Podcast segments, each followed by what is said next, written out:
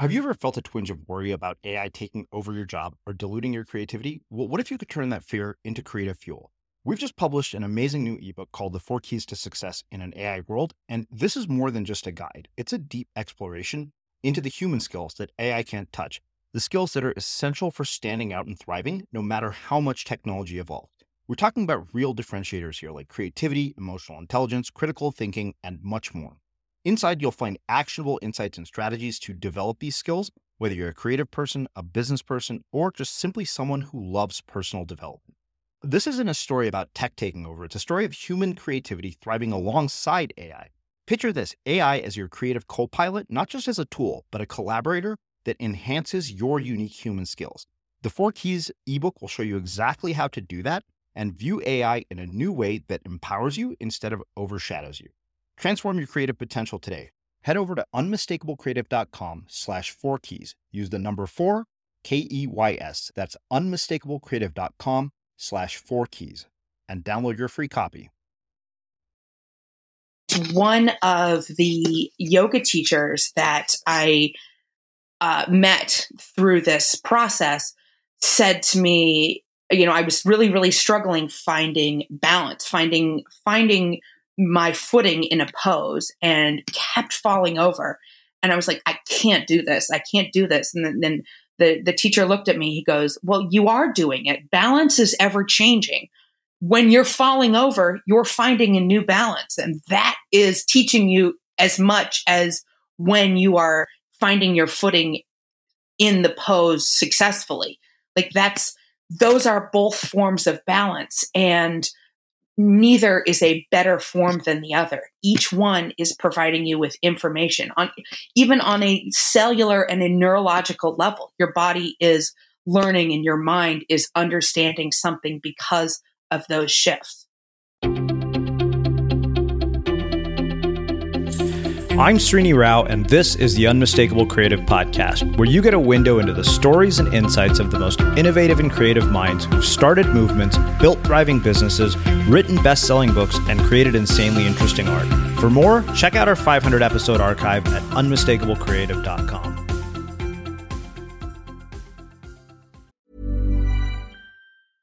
Hey, I'm Ryan Reynolds. Recently, I asked Mint Mobile's legal team if big wireless companies are allowed to raise prices due to inflation. They said yes. And then when I asked if raising prices technically violates those onerous two year contracts, they said, What the f are you talking about, you insane Hollywood ass?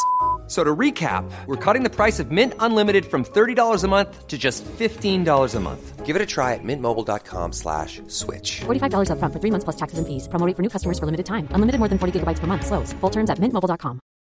One size fits all seems like a good idea for clothes until you try them on. Same goes for healthcare. That's why United Healthcare offers flexible, budget-friendly coverage for medical, vision, dental, and more. Learn more at uh1.com.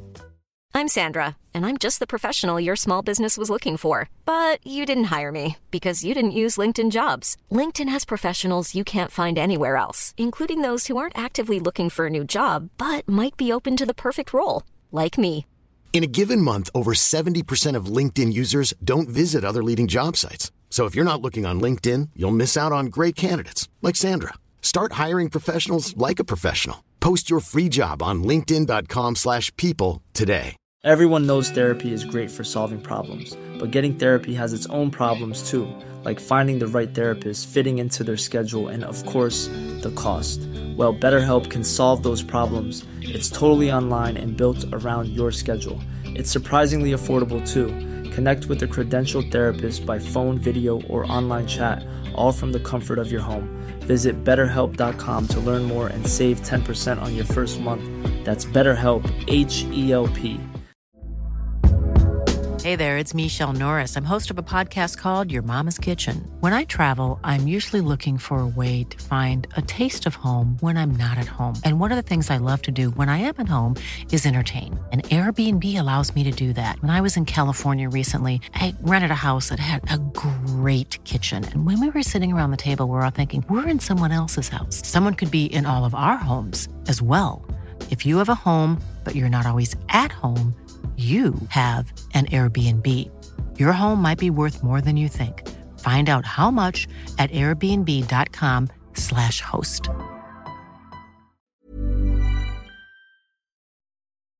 As creators, we're always on the move. Whether it's a live podcast event, a pop up shop, or a workshop, we're constantly interacting with community, and that's where Tap to Pay on iPhone and Stripe comes in. Imagine this you're at a live event, a listener loves your merch, or a participant wants to sign up for your course on the spot. With Tap to Pay on iPhone and Stripe, you can accept their payments right there and then, right from your iPhone, so there's no extra hardware or no delays. Total game changer. It's not just for creators, any business owner can do this. It's about making transactions smoother and much more personal, growing your business in your way. We've been using Stripe for our products and courses for a long time, and now with Tap to Pay on iPhone, you can take your business to the next level too. So visit stripe.com slash tap iPhone to learn more. Remember, folks, with Tap to Pay on iPhone and Stripe, your business is always at your fingertips. Emily, welcome to the Unmistakable Creative. Thanks so much for taking the time to join us. Thank you so much for having me. I've been very, very much looking forward to this, and I'm so honored to be here. I know we've had uh, a couple of uh, reschedulings, and I'm I'm very, very excited that we're finally making this happen. Likewise, and you have good reasons for rescheduling, which we'll actually get into. Um, you're one of a long line of guests who came to us from our mutual friend Sarah Peck, uh, who has sent us nothing but amazing people. So no pressure at all. Um, well, shit. I mean, can I swear? yeah. okay. Cool. um, so I would like to start by asking you, where in the world did you grow up, and what impact did where you grew up end up having on the choices that you've made with your life and your career? I I grew up in Phoenix, Arizona. Um, I grew up going to Catholic school, born and raised in Phoenix. Hate Phoenix, not a fan of the intense heat.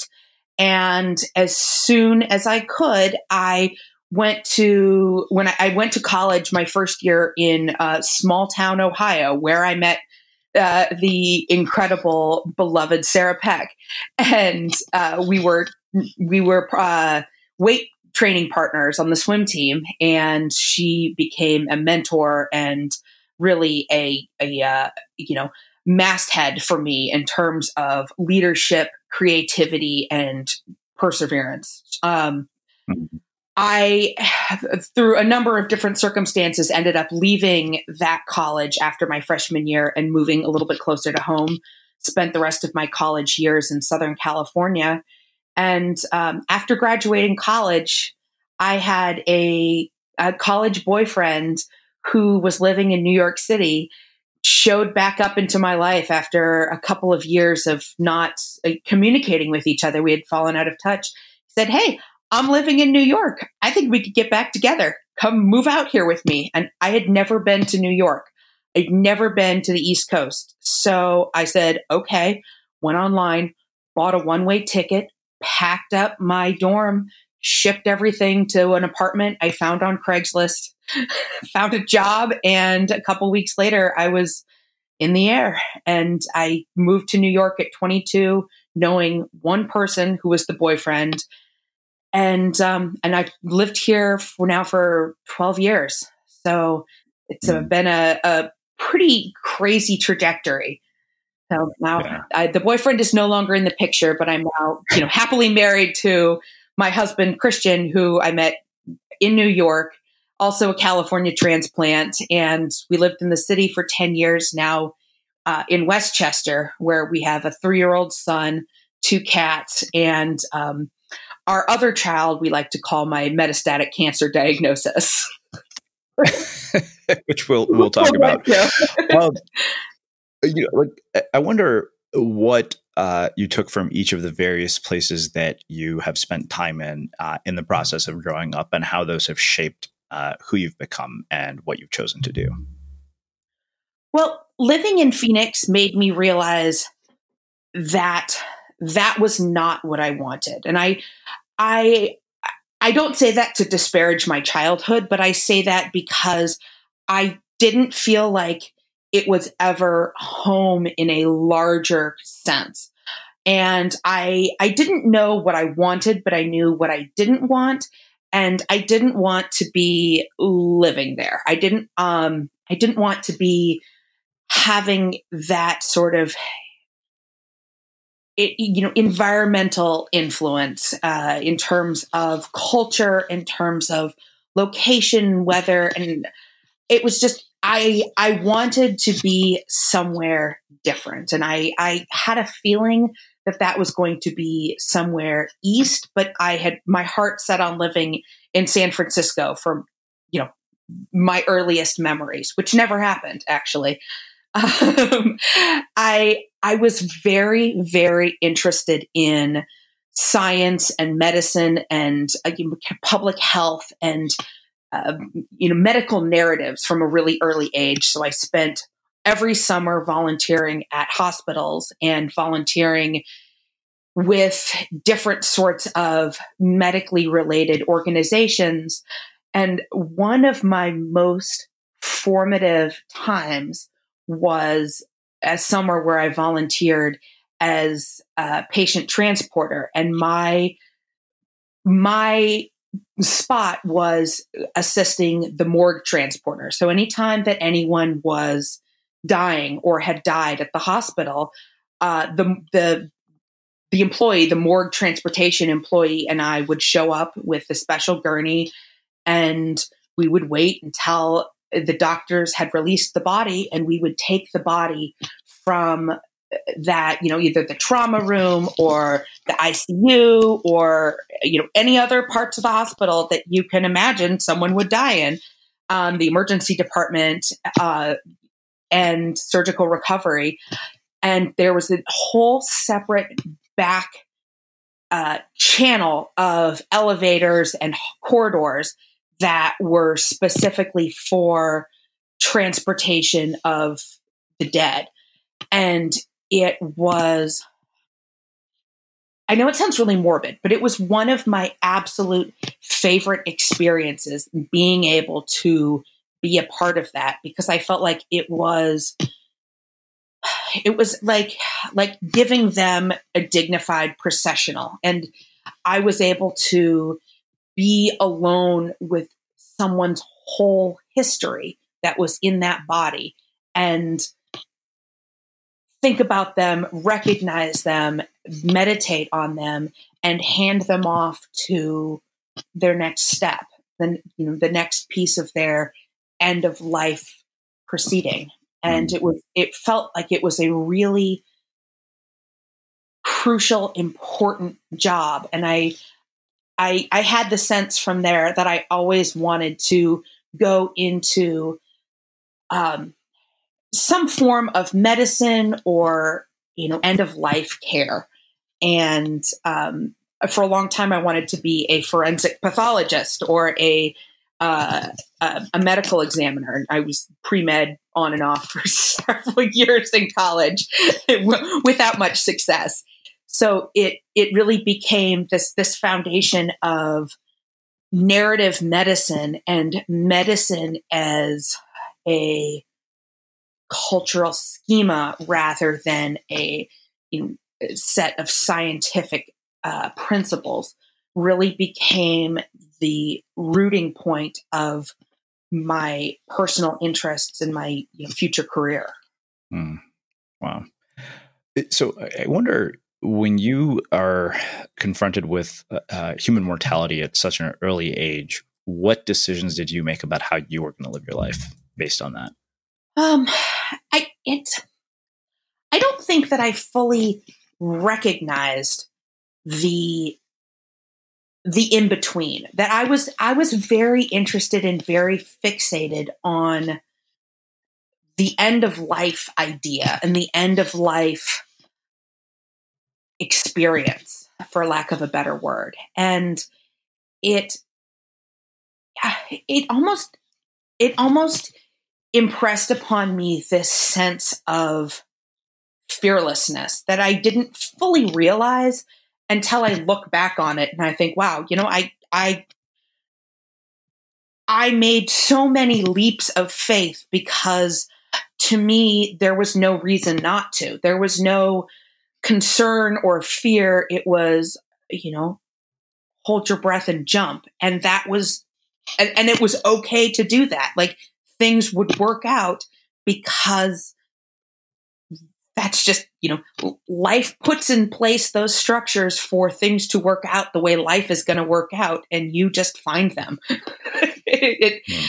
I, moving from Arizona to Ohio for college was one of the strangest experiences for me because it was so deeply uncomfortable. I had never been that far away from home, particularly not for that length of time and on my own as an 18 year old. And so I, I was so uncomfortable all of the time and so out of my element, so culturally, you know, geographically, you know, at, at, at uh, our college, it was very rural, very remote. And so it was, and it took about an hour to even get to the airport. And sometimes flying back and forth from Phoenix to Columbus, you know, it's a, a long flight that gets delayed. And I didn't have a car, and I really didn't know that many people there that I was comfortable asking for rides. So I would get into the airport sometimes at two or three in the morning and just find kind of just hitchhike, just like find someone to drive me part of the way that I was going and just drop me off and and hope for the best. And now when I tell my mother those stories, she's so horrified because that's, you know, pretty not standard. It's it's not really something that is widely accepted this day and age. But even in like 20, you know, 2003, 2004, it was it was not a very common practice. But to me, it was a means to an end. I had a problem that solved my problem. I was willing to take the risk, and I did it. And that that felt fundamental to a lot of different steps that I took subsequently. Just being able to sit with my discomfort and still move forward. Hmm. Wow. So, you know, you mentioned this idea of leaps of faith, and I wonder why you think other people don't uh, have this capacity to take leaps of faith. Like, why is it that people just don't believe the net will appear if they leap, or they just live in this like constant fear that things could go wrong? I don't know. I don't I don't know because I don't want to.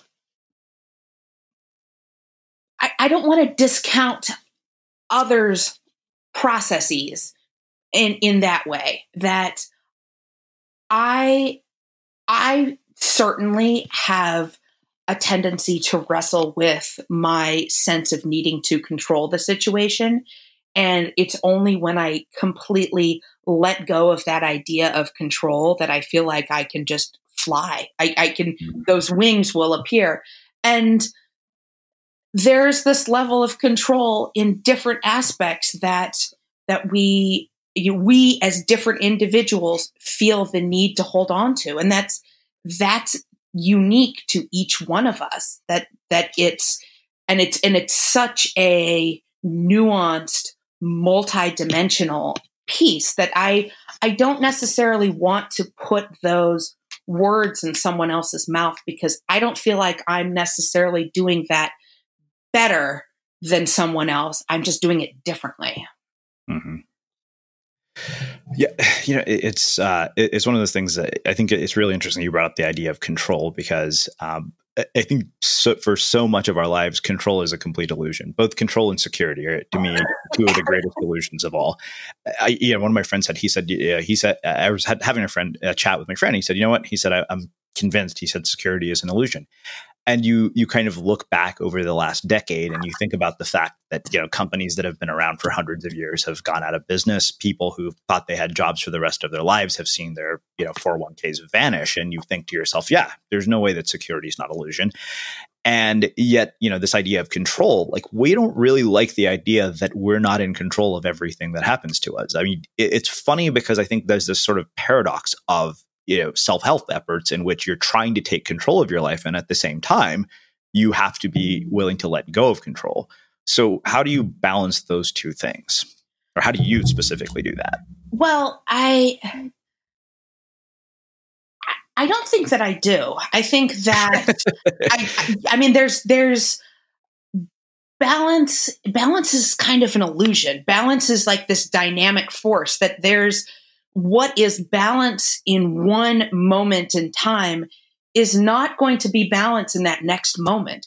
And balance is this ever changing force. So, like, I, after my son was born, I started doing a lot of yoga because I was, I was having a lot of postpartum issues. I had a ton of joint and bone and back pain between, you know, carrying a big baby, having, um, you know, some late, you know, latent pregnancy challenges, um, I developed really severe plantar fasciitis because of the ligament changes. And um, postpartum, I developed this really horrific mid back pain that would just spasm. And so I, I started trying to do yoga as a way to, if not loosen my joints and stretch out my body, find a way to sit with what felt like my new normal.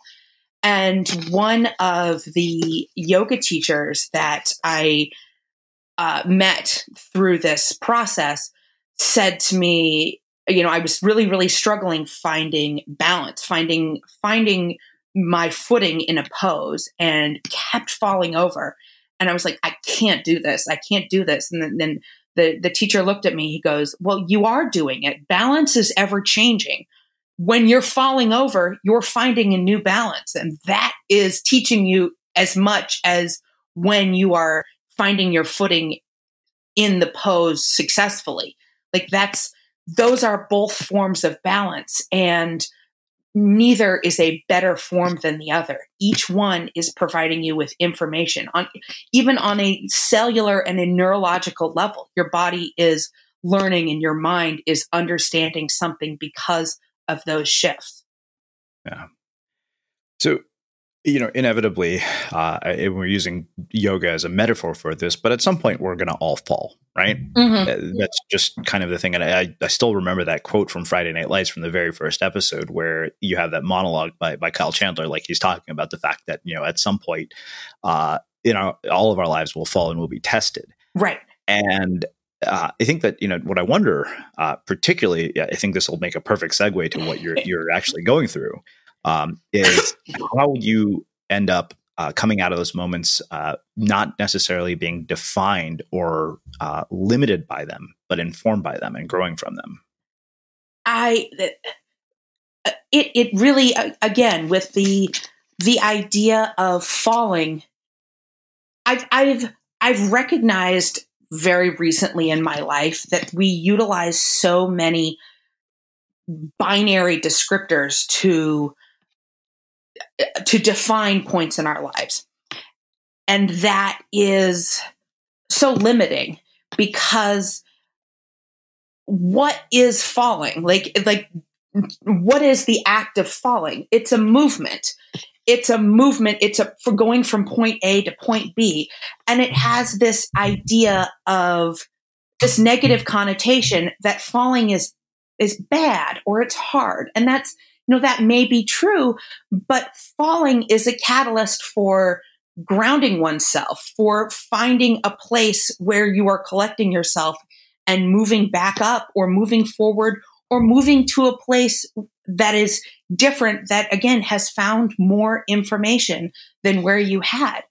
And and I, in my life recently especially i i, I try so um intent you know with so much intent intentionality to move away from utilizing those kind of binary metaphors for our experiences even when i'm talking to my little my son about the idea of gender and consent and you know how these things are not um you know h- how these things can be nuanced across a lot of different you know pieces of language and pieces of understanding of other humans mm-hmm.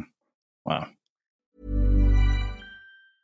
there's never been a faster or easier way to start your weight loss journey than with PlushCare. PlushCare accepts most insurance plans and gives you online access to board-certified physicians who can prescribe FDA-approved weight loss medications like Wegovy and Zepbound for those who qualify Take charge of your health and speak with a board certified physician about a weight loss plan that's right for you. Get started today at plushcare.com slash weight loss. That's plushcare.com slash weight loss. Plushcare.com slash weight loss. Quality sleep is essential. That's why the Sleep Number Smart Bed is designed for your ever evolving sleep needs. Need a bed that's firmer or softer on either side? Helps you sleep at a comfortable temperature? Sleep Number Smart Beds let you individualize your comfort so you sleep better together. JD Power ranks Sleep Number number 1 in customer satisfaction with mattresses purchased in-store. And now, save 50% on the Sleep Number limited edition Smart Bed for a limited time. For JD Power 2023 award information, visit jdpower.com/awards. Only at a Sleep Number store or sleepnumber.com. Everyone knows therapy is great for solving problems, but getting therapy has its own problems too, like finding the right therapist, fitting into their schedule, and of course, the cost. Well, BetterHelp can solve those problems. It's totally online and built around your schedule. It's surprisingly affordable too. Connect with a credentialed therapist by phone, video, or online chat, all from the comfort of your home. Visit betterhelp.com to learn more and save 10% on your first month. That's BetterHelp, H E L P. Here's a cool fact a crocodile can't stick out its tongue. Another cool fact you can get short term health insurance for a month or just under a year in some states. United Healthcare short term insurance plans are designed for people who are between jobs, coming off their parents' plan, or turning a side hustle into a full time gig. Underwritten by Golden Rule Insurance Company, they offer flexible, budget friendly coverage with access to a nationwide network of doctors and hospitals. Get more cool facts about United Healthcare short term plans at uh1.com. Burrow's furniture is built for the way you live. From ensuring easy assembly and disassembly to honoring highly requested new colors for their award-winning seating, they always have their customers in mind. Their modular seating is made out of durable materials to last and grow with you. And with Burrow, you always get fast, free shipping. Get up to 60% off during Burrow's Memorial Day sale at burrow.com slash ACAST. That's burrow.com slash ACAST. burrow.com slash ACAST. This is Paige, the co-host of Giggly Squad, and I want to tell you about a company that I've been loving, Olive and June. Olive and June gives you everything that you need for a salon quality manicure in one box. And if you break it down, it really comes out to $2 a manicure, which is absolutely insane. It's also so easy to get salon worthy nails at home with Olive and June. The difference between how your nails used to look when you did them yourself and now with the Mani system is a complete game changer. The best thing about Olive and June too is it's a quick dry. Dries in about one minute, lasts for five days, and full coverage in up to one to two coats. Visit oliveandjune.com slash perfectmani20 for 20% off your first system. That's oliveandjune.com slash perfectmani20 for 20% off your first system. So let's talk about what you called uh, the other child. Yes, um, yes, my other child, my redheaded stepchild. I do not like this child. I love my son. this child, not so fond of. so tell me the, about the moment that you found out. Well, going back to what I was saying about all of my postpartum challenges, I, at about six weeks postpartum, I was experiencing very severe back pain like on a scale five or six out of 10, um, where it sometimes would be spasming to the point that I would be debilitated. And I also had an infant. I was a brand new mother.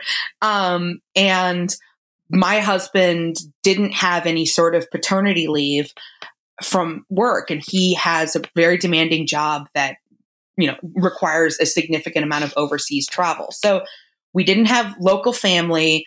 Um, he was back at work after four days and traveling to China at three weeks.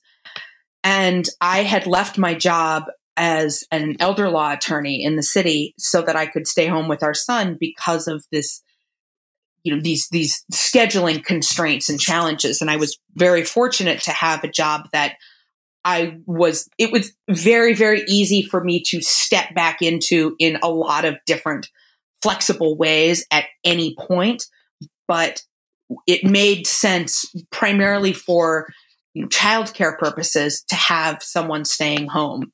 And it, you know, it ended up being me. And I was fairly happy with that decision. I was looking forward to it and it was extremely hard. And I was not a good stay at home parent. I was not something that, you know, I realized early on this was not something that I was cut out to do in a lot of ways. But I digress. I, I had all this. I mean, a part of it I think was I had so much pain, and this back pain was very localized, very intense, very persistent.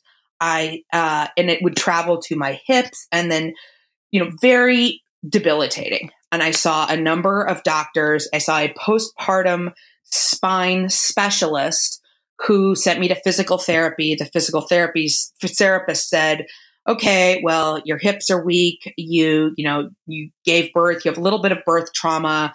Uh, you know, go home and do these exercises. And I, it ended up being this kind of confluence of all of the pieces that we bitch about and that are wrong with our healthcare system coming to a head because I had these doctors that weren't looking at me in a holistic way, that were reticent to order tests because of insurance. I was reticent to go back to because of childcare and because of copays and insurance costs. And we were living on one salary. And so, you know, money was very tight and, you know, childcare was very difficult with a, you know, a nursing infant that, um, you know, I couldn't really take to the appointment and then be able to focus to the appointment. So I went to a couple of physical therapists. I went to a podiatrist to see if the foot thing was related. I went to, you know, I ended up being five different specialists over the course of two years. And no one could pinpoint why I was still having so much pain. And I was getting written off in the classic new mom sense. Well, you're a new mom. You gave birth. Your body's different. You're breastfeeding. You're carrying around extra weight. You're probably not eating as well as you could or should. You're not exercising. You're not sleeping enough because my little boy was a, you know, a terrible sleeper for his first year. Like just woke up, you know, five, six times a night, every night, no matter how much we tried to sleep train or, uh, you know, give him tools to self soothe. He just didn't want to sleep. He just wanted to, you know, nurse and be on me. And so I was chronically exhausted. And all of those things I think played a part, but none of them were a were an answer. None of them were an answer that I was satisfied with. And as things got worse, I, I had this feeling in the back of my mind that like something is very, very wrong. Something is very wrong with my body. And I don't know what it is. And it's very frightening. And I don't feel like I have the answers. I can't connect these dots. Um, so we had after when my right before my son turned two, we moved out of the city. We were in a one bedroom apartment and moved up to northern Westchester where we had purchased our first house. So we're finally we're in this house, we're getting settled. Um, we finally have a car and we have a little bit more flexibility to make appointments, to get to get to doctors. Um, we had a lot of family visiting, so I had a little bit more childcare help and we're much closer to my husband's office as well. So that was, you know, played a big part in it. And I went to my primary care doctor. And at that point, we had, over the summer, we had been talking about trying to have a second baby. And we had been actively trying, despite my health questions, because we couldn't answer them. We just figured, well, we'll have a baby and then we'll be done. Then that will be a time to address them once and for all because we we wanted to we were you know feeling very much like okay we want to you know get on with that and so I went to my primary care doctor and I was talking to her and I said, Oh, we're trying to get pregnant and we've been trying for a few months and it's not working. And she goes, Ah, you know, I, I'm really concerned about a lot of these um, a lot of the the symptoms that you're having. And i'm wondering if it could be an autoimmune response. Your blood work looks a little weird uh, but we you know it's not telling us anything. It's just telling us that you know there's some sort of like inflammatory response going on or you know immune response going on. And so she did a full body exam which included a breast exam and found a very large but very very deep and difficult to locate breast lump and was flagged it. She's like, I don't know what it is. It, it's hard to kind of feel out. You just stopped breastfeeding. Uh, your body's gone through a lot of changes, but you know, you and I are both diligent individuals. Get this checked out. So, three days after my son turned two, my we the three of us packed into the car and we drove to the hospital for a routine breast ultrasound. This was the a test was scheduled at 8 a.m. and that timeline is important.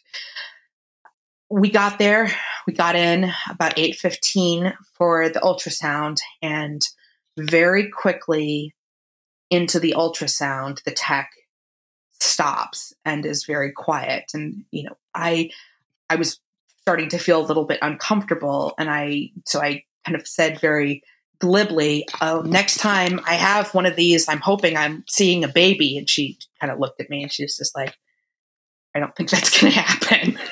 Like, oh, well, let's save this conversation for another time. And so she calls in the radiologist. The radiologist said, I don't like the way this looks, which was apparently her key phrase that tells us nothing. And orders a mammogram immediately, like not come back in a week, like go to the next room. We're doing this right now. And I walk in and it was literally hop off the table, go around the corner and get the mammogram. And this was about nine o'clock. Um, so I go get the mammogram and I immediately, you know, the tech doesn't really know, you know, why I had just been sent in. So she's chatting with me and she's like, oh, you know, these are routine. And as she's chatting, she goes, oh, you know, these are routine. Well, and you know, breast cancer is really treatable these days. I'm like, wait, wait, wait. Record scratch. Like, what? Breast cancer? Uh, okay, it's really treatable, but like you're not talking about me because that's not what's happening. And she's like, well, I'm going to go get the radiologist. I'm going to let you have a seat in her office.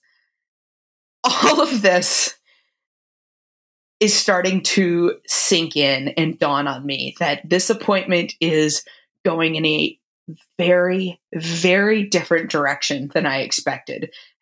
Something has gone so far off the rails at, at some point, and was this this gradual recognition that this was pivotal in our family's life and that things would never be the same. Things were going to be very different after this appointment. So now it's about 9 30, 10 o'clock. The radiologist comes in. She goes, Do you have anyone here with you? I said, uh, My husband and my son. And she said, Bring him in. The nurse will watch your son. I go, I said, why? What what are you what is what did what do you need to talk to me about? She said, uh, bring your husband in. I don't like the way these these films look. I'm like point blank, like I, I'm a pretty blunt person. I'm like, what do you mean you don't look like the way they look? Like, what is that telling me? Is it cancer? And she looks at me just like dead in the eyes and says, Yes. I would say it's 98% chance it's breast cancer. I go, oh, so why did you say you don't like the way they look? Why didn't you just say it's cancer? And I just blew up and started sobbing and went just like head exploding emoji. Go grab my husband. I'm in the waiting room. I'm sobbing. I pull him in. The nurse takes Felix. He comes in. I sit down and just start sobbing. And I said, Radiologist tells me I have breast cancer. He goes, What? And and we both just started crying and the radiologist was just you know talking and it was just like white noise we we uh we couldn't really perceive the gravity of what that meant, the intensity of that diagnosis. And I I find it very frustrating when we as a culture talk about breast cancer awareness because breast cancer awareness doesn't really capture what we need to be aware of. Breast cancer awareness wants us to think that breast cancer is this disease, it's out there, people get it, but it's okay. It's pink, it's warriors, survivor, battle mode. Breast cancer awareness doesn't tell you the experience of a 32 year old being told that she has cancer. It doesn't tell you the implications of that. It doesn't tell you that that woman would never be able to have children again. It doesn't tell you that after a breast cancer diagnosis, one in three diagnosed women will go on to metastasize. And once that happens, there is a 18 to 36 month window where their lives are on the clock where that that's the life expectancy. Uh, in a couple of weeks i'm hitting that 18 month mark. And it, it it doesn't capture the sense of devastation where everything that you had come to understand and had thought was real and true and safe in your mind is shattered. That any sort of balance or steadiness or or rooting in your life is an illusion. And that was that was our experience that day. Wow.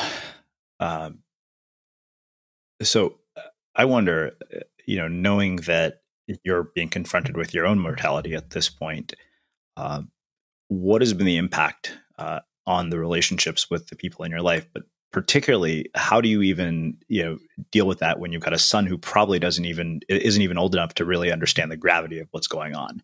Uh, because I, I, can't help but think about you know the Paul Kalanithi's book when breath becomes right, air, right? You know, and that moment you, you, realize like wait a minute his daughter isn't even un- born yet. She's never and i think i think he died before she was born if i remember correctly she was she was very she was i think eight months old. She was so she okay. you know no you know she's not going to have any sort of concrete memories. Yeah. Yeah. Um, so i wonder you know what has been the impact on uh you know the relationship you have with your own son and of course everybody else in your life? Well it's it's funny because I I shifted into this mindset and it was very quick. I think it was much faster than I expected that metastatic motherhood is kind of this heightened sense of wanting normalcy and wanting routine and wanting structure and wanting those small pieces of motherhood that not we don't necessarily take for granted, but that we were nostalgic for. I, I feel a lot of nostalgia for both the moments that I had when I was before I was diagnosed, where I was having this this back pain and this, you know, I was just I was unable to properly enjoy early motherhood and those those very raw new pieces of it because I had so much that was already being taken from me. And I have a lot of nostalgia for the large pieces of my son's life that I'm probably not going to see. And it manifests I I like to think of it. I, I kind of call it this, you know, Icarus parenting because I want to do everything with him, but I also want to keep our routines. And so I end up being like, well, we're going to go to the zoo for eight hours. And then I inevitably do too much and I'm too exhausted and I fly too close to the sun and I'm and then I'm I'm laid up for a day or two because I just don't have the energy and the stamina to do those kinds of things. And so there's this this tempering of what needs to happen, what you know could happen, and what I know that I'm missing even now because I don't have the capabilities to do everything that I think that I could or that I want to. And after I was diagnosed, after that first interaction with the with the radiologist, I had gone on to have a biopsy. It confirmed my breast cancer, and as I mentioned, it's um, I'm unable to have any more children uh, because my breast cancer is uh, considered endocrine sensitive. So it's it's driven by estrogen, uh, the estrogen levels in my body. So the first course of treatment was to remove all estrogen producing substances or bodies in uh, you know in my system. So I had a total hysterectomy. I was placed immediately into chemical menopause and then later surgical menopause. And I sought out a second opinion that was a much better clinician than the first group of doctors that I saw. And they recognized that my back pain and you know the, the pain and symptoms that I was having were not unrelated, and they immediately ordered a, a PET scan, which is a scan that um, that picks up on uh, metabolic activity in your bones and soft tissues, and that increased metabolic activity is generally considered indicative of uh, tumor cells. And so I was discovered that I had extensive bone lesions. So bone, you know, t- breast cancer tumors that had metastasized to my bones in my skull, in my almost every vertebra in my spine, in my sternum, my clavicle, my uh, shoulder bones, my hip bones, my femurs, my uh, uh, um, iliac bones, and my ribs. And so that was, you know, I was like, I, you know, it was physically debilitating, but it was, that was the answer. That was why I was having so much pain is that I had, I had, you know, I literally had been living with a small spinal fracture for two years. And and um, and a fractured rib that were a result of these lesions that had significantly weakened my bone structure, and you know who knew. So it's it's it has given me pause to start to understand what my new balance is what my balance the balance that i am having to find in my life and that is a lot of times just falling and getting back up and regrouping and finding new situations that create a better structure for our whole family and it's very humbling because it means that there are a lot of things that I don't get to do. I don't necessarily get to go to the park with my son and my husband on the weekends because on Saturdays I need to sleep, you know, 10 to 12 hours. I need to really catch up on that rest and get up and and take care of myself and take care of my body and I miss out on that time and there's uh you know there's there are not many good ways to mitigate those. There's there's so much more than I need to be doing that I have the time and the resources to do. And that's that's a very hard pill to swallow. And I swallow a lot of pills every day and I can I can attest to that one. So uh, for your husband, uh, what is uh, the experience like for him? I mean, is he because to me that I mean, I, I, guess like I would think to myself if I were in that situation, wow, I'm going to have to raise this kid potentially. What is life going to be like after that? Oh yeah, no, that's that's pretty much it. Like he's a wreck. Um, I mean, it's it's not good. Uh, he he he and I have found this this sort of unintentional but you know very effective sense of trading off where one of us seems to be freaking out at a time, but not really both of us. And and we don't we ha- we've never really done it consciously.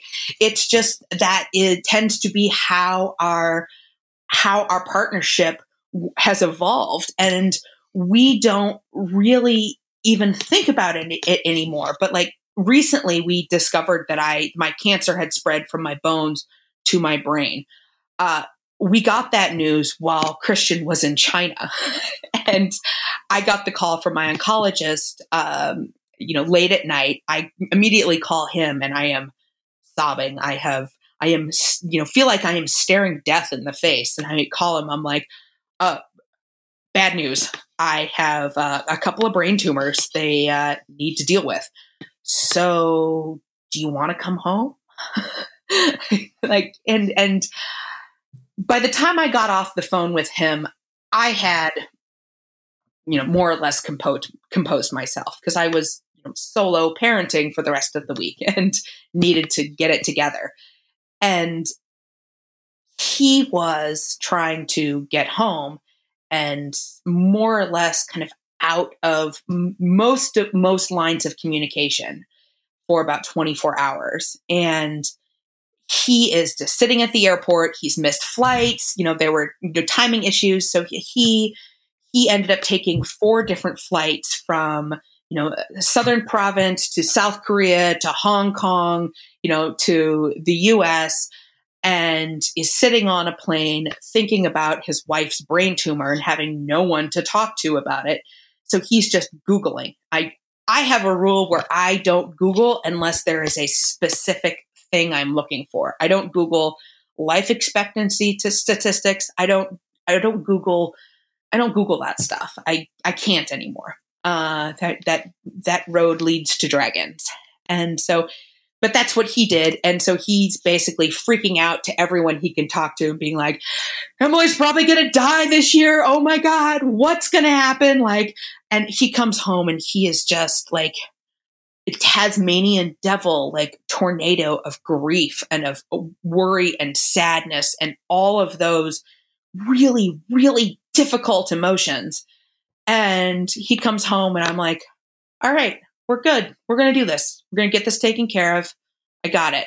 And he needed to have his time to grieve and to process the news. And I I needed to give him that time and so we just kind of found that you know found found that trade-off where he was able to he was able to find the really uncomfortable questions and feelings and talk to me about them. And I was able to be his partner for it, where he was, you know, saying things, talking to me like, I, I don't really want to start dating, don't want to have to start dating again. Like I, that terrifies me. I was like, I'm, I'm someone who is an inveterate planner. I mean, I, I literally have three different organizers for different facets of our life.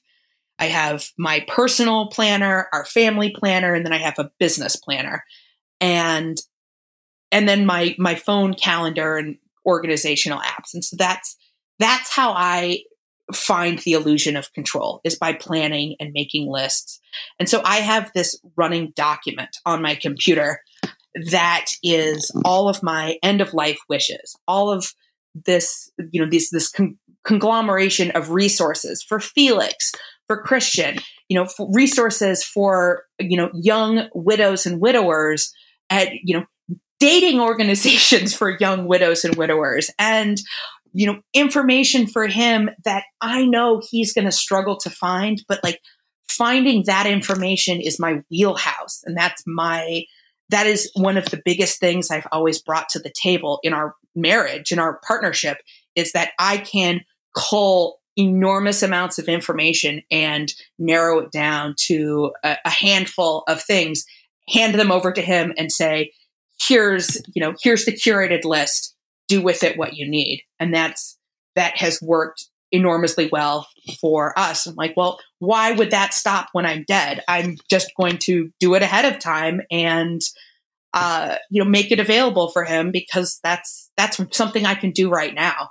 So I have a Google Doc with a lot of um, a lot of those resources, other you know, contact info for other men that I've reached out to to talk to and kind of vet to say, hey, you know, when I eventually die, you've gone through this. Like you, you've lost a wife to breast cancer and have young kids.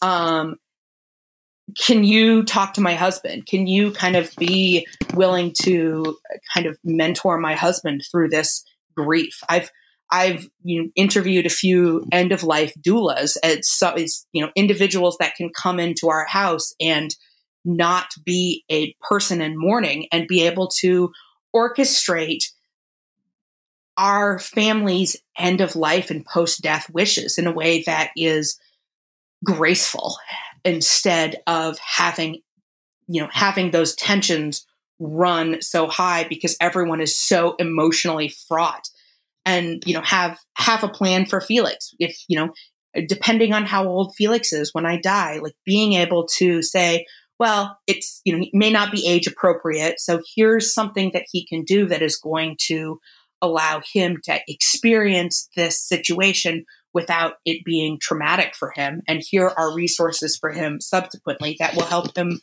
process and adjust. And you know, sending, writing emails, creating a, a an, an, email account for letters and pictures I can send to them that they'll have access to, and writing greeting cards and journals. And um, you know, I don't really sleep like ever, so. Wow. Wow, um, I can see why Sarah referred you now. This has been. before I ask my last question, uh, is there anything on that wish list that our audience could give to you? I, you know, so I am. I'm in the process of starting a nonprofit.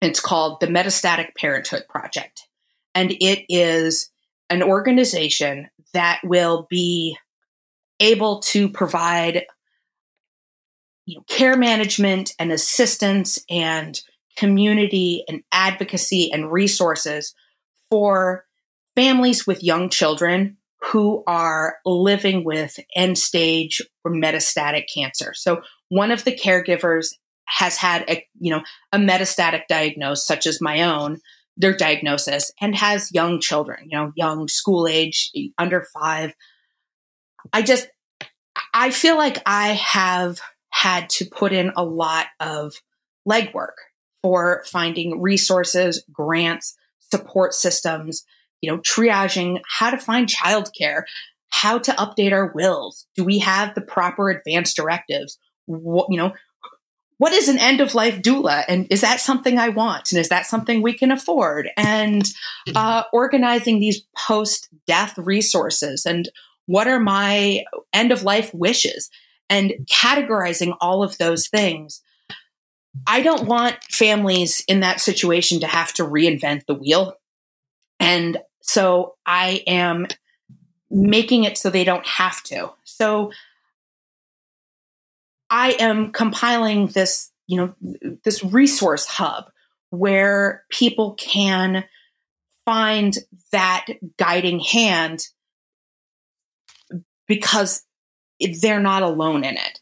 And so I ask for resources and community and you know information if you know of a local cancer organization or a cancer center that is providing good information or doing good work with families send it to me uh, give me that information and i am holding on to it and organizing it in a way that can be easily accessed and utilized. And I'm, I'm hoping to be up and running by the end of 2019. We're in the process of finishing up our tax designation and then, you know, then we're gathering funding and, and getting going. And um, so I, I want to be able to leave that legacy for other families who are going through the unthinkable to say, like, you know, you're not alone in this. You're not alone. You never have to be alone. And that you don't have to drown. Let us give you that gift of time with your family so that you're not stressed about the logistics. And let us make this transition and this this period of grief and of love and of you know horror and terror and also you know, understanding and grappling with really, really difficult uh, life changes and, you know, limitations, let us give you a little bit more uh, peace of mind and you know, love on you a little bit so that you can have that energy for the things that matter. Hmm. Wow. Wow. Um, well, I have one last question for you, which is how we finish all of our interviews at the Unmistakable Creative. What do you think it is that makes somebody hear something unmistakable? It's their willingness to to go back to what we were saying at the very, very beginning, that willingness to leap, that willingness to say that that fear comes from the same illusion as balance and that that grappling for balance is grappling for fear and in willing to accept the lack of balance creates an unmistakable fear, fearlessness that that knowing that there is no balance and yet balance in everything at the same time is is so empowering. It, it gives you this this this freedom this nothingness to where you are falling but you're actually flying Amazing. Well, uh, I can't thank you enough for taking the time to join us and share your story and your insights with our listeners. This has been amazing. Well, thank you so much for having me. I'm, I'm, I feel, I feel honored to be here. I'm glad that I'm, you know, well enough to be here finally. I mean, ironically, the day after brain radiation, I'm like up and going, but I'm also propped up on a lot of meds. So, but thank you so much for having me. My pleasure. And where can people find out more about your work and everything that you're up to? Well, I can be found on my website, uh, emilyrgarnett.com. That's E M I L Y R G A R N E T T.com. That hosts my blog called Beyond the Pink Ribbon, which talks in detail about my breast cancer diagnosis, steps in treatment, and serves as an advocacy, education, and community platform for people living with breast cancer, in particular metastatic breast cancer. I can also be found. Um, I have a podcast called The Intersection of Cancer and Life, which can be found most places where podcasts are distributed. And the website for that is the intersection of cancer and life.com. Matt talks about life after a cancer diagnosis.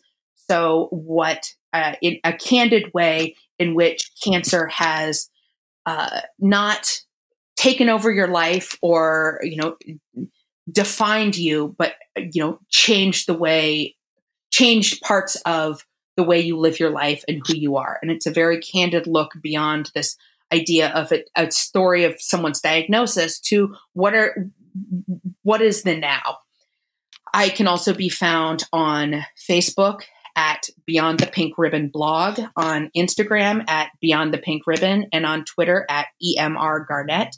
Or you can email me at beyondthepinkribbon at gmail.com and please send me your resources. I love getting information about organizations that are doing excellent, inspiring things and organizations that are really uh, developing new truths about ways that we can gather our community and gather our strengths to, uh, you know, to, to find resonance for individuals and families that need it.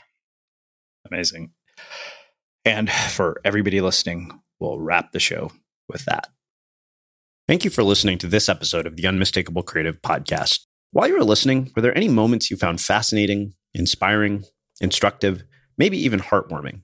Can you think of anyone, a friend or a family member who would appreciate this moment? If so, take a second and share today's episode with that one person because good ideas and messages are meant to be shared. Planning for your next trip?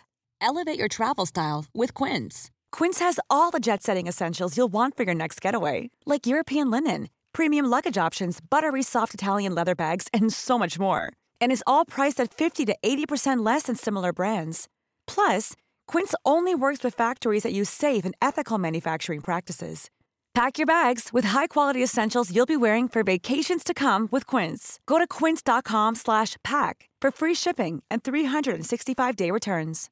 Imagine the softest sheets you've ever felt. Now imagine them getting even softer over time. That's what you'll feel with Bowl and Branch's organic cotton sheets. In a recent customer survey, 96% replied that Bowl and Branch sheets get softer with every wash. Start getting your best night's sleep in these sheets that get softer and softer for years to come. Try their sheets with a 30-night guarantee. Plus, get 15% off your first order at bowlandbranch.com. Code BUTTERY. Exclusions apply. See site for details.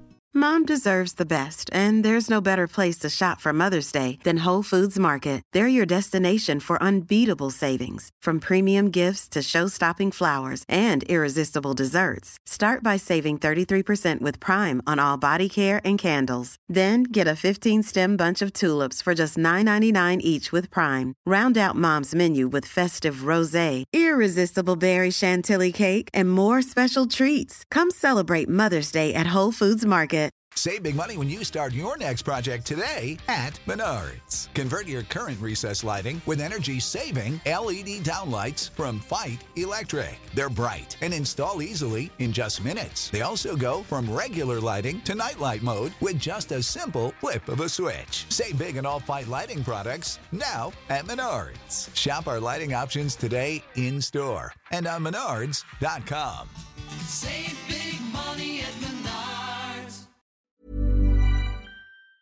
Have you ever felt a twinge of worry about AI taking over your job or diluting your creativity? Well, what if you could turn that fear into creative fuel? We've just published an amazing new ebook called The Four Keys to Success in an AI World. And this is more than just a guide, it's a deep exploration into the human skills that AI can't touch, the skills that are essential for standing out and thriving, no matter how much technology evolves. We're talking about real differentiators here like creativity, emotional intelligence, critical thinking, and much more. Inside, you'll find actionable insights and strategies to develop these skills, whether you're a creative person, a business person, or just simply someone who loves personal development. This isn't a story about tech taking over, it's a story of human creativity thriving alongside AI. Picture this AI as your creative co pilot, not just as a tool, but a collaborator that enhances your unique human skills. The Four Keys ebook will show you exactly how to do that and view AI in a new way that empowers you instead of overshadows you. Transform your creative potential today.